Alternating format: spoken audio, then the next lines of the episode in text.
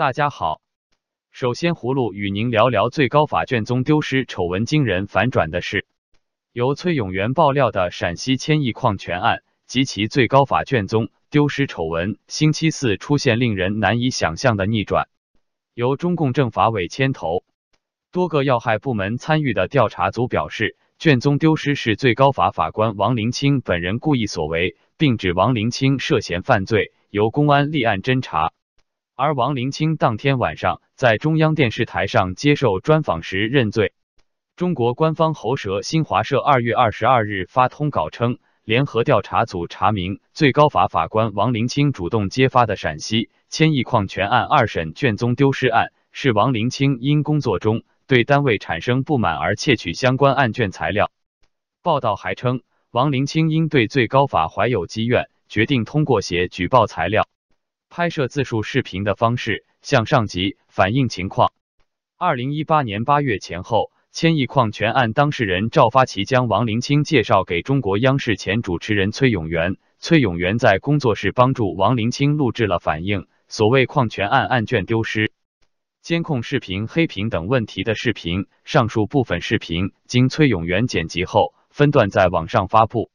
调查还称，崔永元在网上发布的中国最高法院相关复卷材料也来自王林清。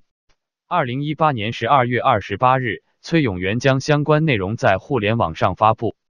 而经中国保密部门鉴定，王林清拍摄后在网上流出的案卷材料中涉及国家秘密。葫芦认为，调查组关于王林清窃取案卷资料的结论来自于王的认罪视频，其真实性令人质疑。接着，葫芦与您聊聊一场喊李克强向央行开火轰货币政策的事。英国金融时报中文网今日报道，中国国务院总理李克强表示，票据融资短期贷款较快上升，不仅有可能造成套利和资金空转，而且可能会带来新的潜在风险，反映内地上月信贷数据异常，引发外界关注。李克强与央行罕见的发表相互抵触的言论。此前，李克强对上月创纪录的信贷扩张表示担忧，信贷扩张是货币刺激措施所造成。分析人士表示，李克强最新言论反映出一种担忧，即如果内地政府被视为背弃了避免大手大脚刺激的承诺，其可信度就会受损。中国金融科技集团京东数字科技首席经济学家沈建光说，李克强一直试图强调坚决不搞大水漫灌的刺激措施，他所表达的正是许多评论人士的担忧，即如果你有如此庞大的贷款。其中的某些部分将不会流向实体经济。自二零一八年夏季以来，中国的政策制定者推出一系列货币与财政刺激措施，尤其侧重于增加对小型私营企业的贷款。这些企业在去杠杆政策下举步维艰，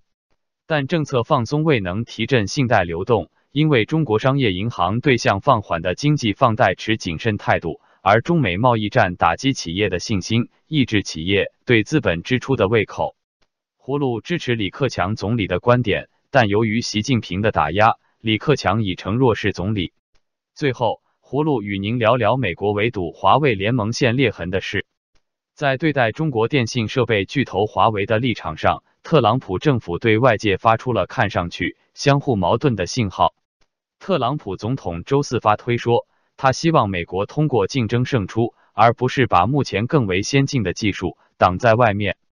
而就在同一天，美国国务卿蓬佩奥警告盟国，美国将不会与使用华为设备的国家分享情报，也不会与这些国家合作。一些迹象显示，美国游说盟友不要使用华为产品和技术的努力正遭遇挫折。特朗普周四上午连发两条推文。他在第一条推文中说：“我希望美国能尽快有 5G，甚至 6G 技术。5G 远比目前的标准更强大、更快、更智能。美国公司必须加大努力，否则就会掉队。”